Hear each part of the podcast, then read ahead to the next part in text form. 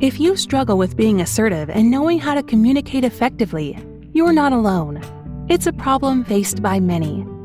In this excerpt from her audiobook, psychologist Dr. Julie de Azevedo Hanks encourages you to examine the way you assert yourself at work and at home, sharing strategies for getting your message across clearly and confidently.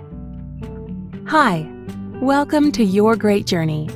We offer brief tips, techniques, and insights to help you move in positive directions and master big change.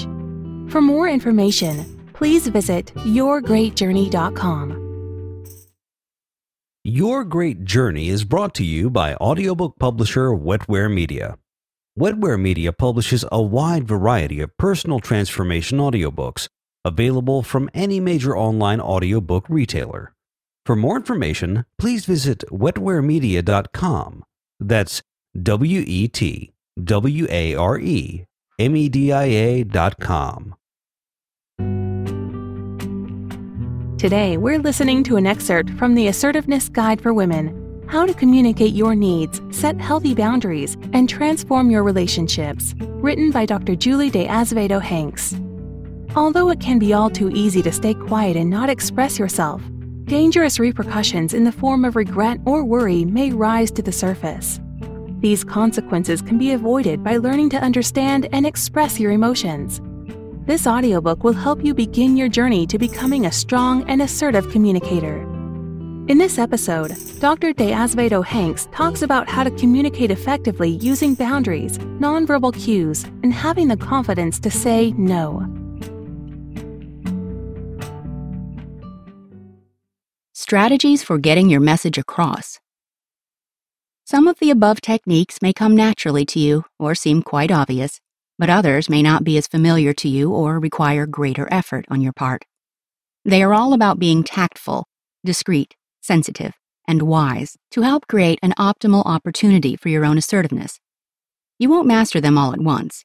I suggest starting with the technique that you feel most confident about putting into practice right now. Practice that specific technique for 1 or 2 weeks until it feels even more comfortable. Then select another skill to focus on for a couple of weeks. So, with the stage set for positive communication to take place, what else can you do to get your message across? Let's explore this more. Use more than words. Now, I want you to hone in on one specific aspect of family relationships that applies directly to assertiveness: communication. Communication refers to sending and receiving messages with other individuals. While communication is one way that we can convey love and affection, it's also a powerful method of expressing the inherent differences that naturally arise in relationships.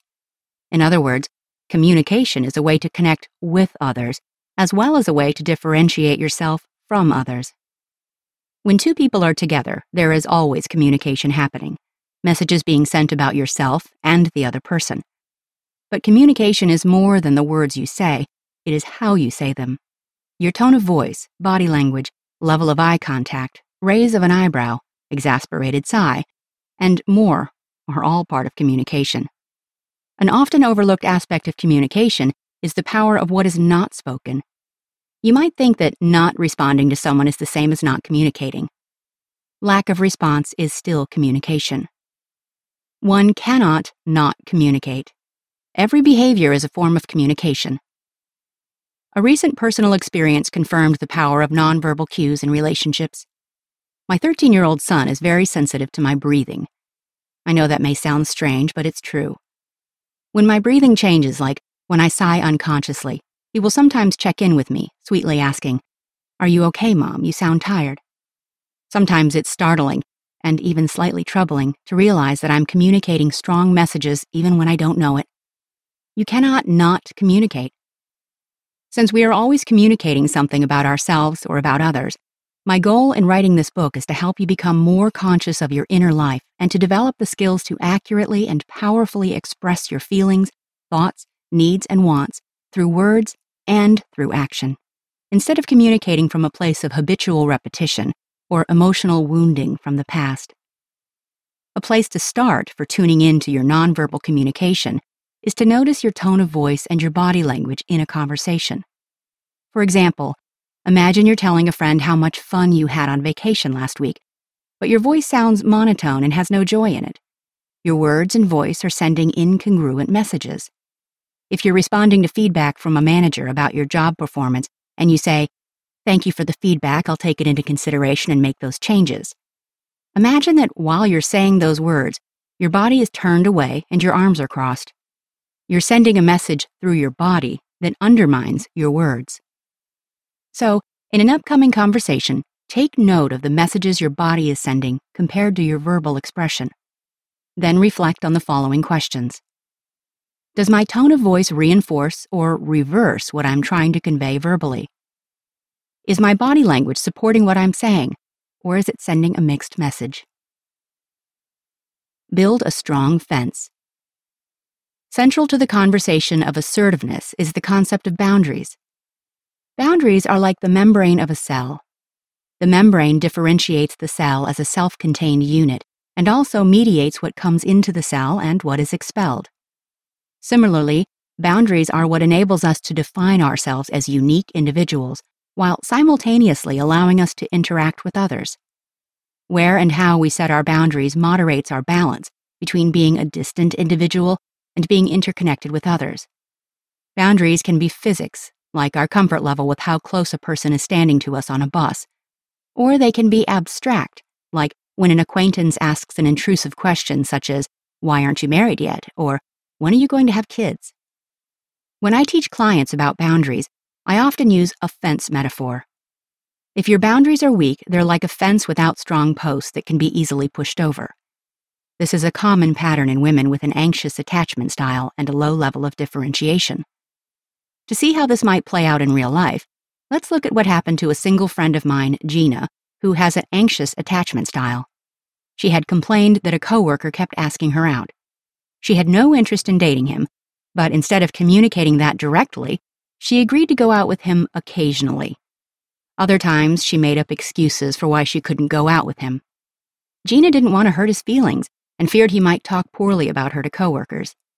This led Gina to being more anxious at work because she was trying to avoid her coworker. When he finally found out that she had no interest in him, he was angry and hurt.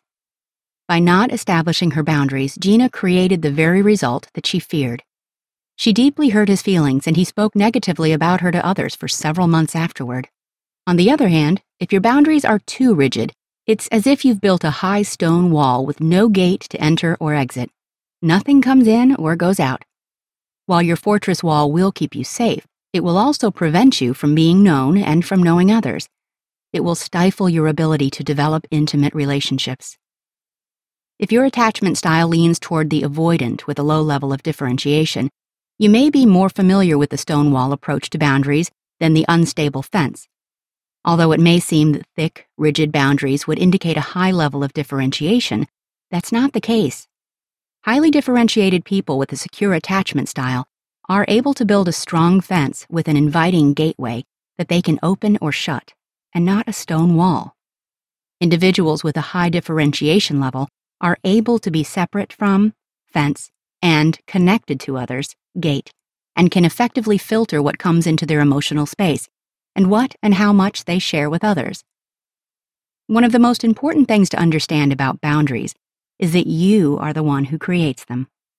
Whether you're aware of this or not, you decide what kind of fence you'll build and what comes in and out of your personal space, physical and emotional.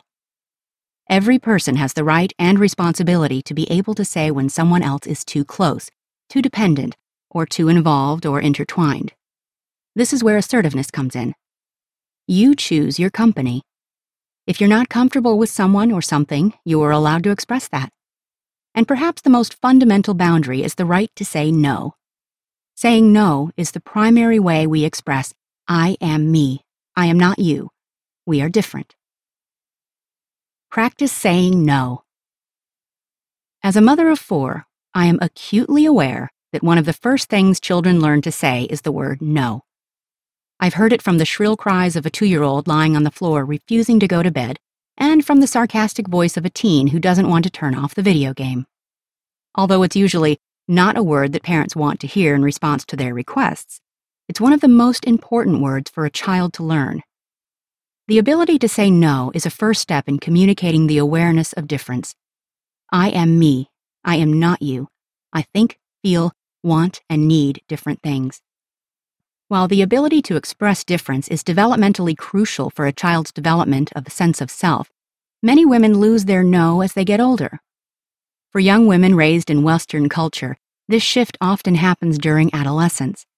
The silencing of thoughts, feelings, wants, and needs in exchange for the love and approval of others.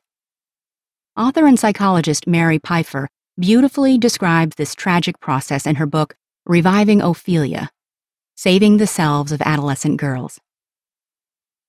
As a girl, Ophelia is happy and free, but with adolescence, she loses herself. When she falls in love with Hamlet, she lives only for his approval. She has no inner direction. Rather, she struggles to meet the demands of Hamlet and her father. Her value is determined utterly by their approval. Ophelia is torn apart by her efforts to please. When Hamlet spurns her because she is an obedient daughter, she goes mad with grief. Dressed in elegant clothes that weigh her down, she drowns in a stream filled with flowers. While the fact that you are listening to this book proves that your life hasn't literally ended tragically like the character of Ophelia, you may have figuratively killed parts of yourself in order to gain love and approval from others, or to avoid rejection or disconnection in relationships. I know I did. Women often kill their willingness to say the word no. I recall being around 11 or 12 when I started silencing my voice and losing my no. I would answer most questions with, "I don't know." I remember one of my mom's friends asking me a question, and when I replied, "I don't know," she called me out. She said, "If you don't know what you want, who will? If you don't decide, I'll assume it's a no." 35 years later, I still remember the impact of her noticing that I was starting to silence my voice in my own life. Thanks for listening to this excerpt from the audiobook, The Assertiveness Guide for Women. You can purchase the complete audiobook from any major online audiobook retailer. If you'd like more information, please visit yourgreatjourney.com. Please be sure to subscribe to the show so you don't miss an episode. And if you like the show, please rate and review it. And please share it with friends who might also enjoy it. Thanks for listening. Your Great Journey is brought to you by audiobook publisher Wetware Media. Wetware Media publishes a wide variety of personal transformation audiobooks available from any major online audiobook retailer. For more information, please visit wetwaremedia.com.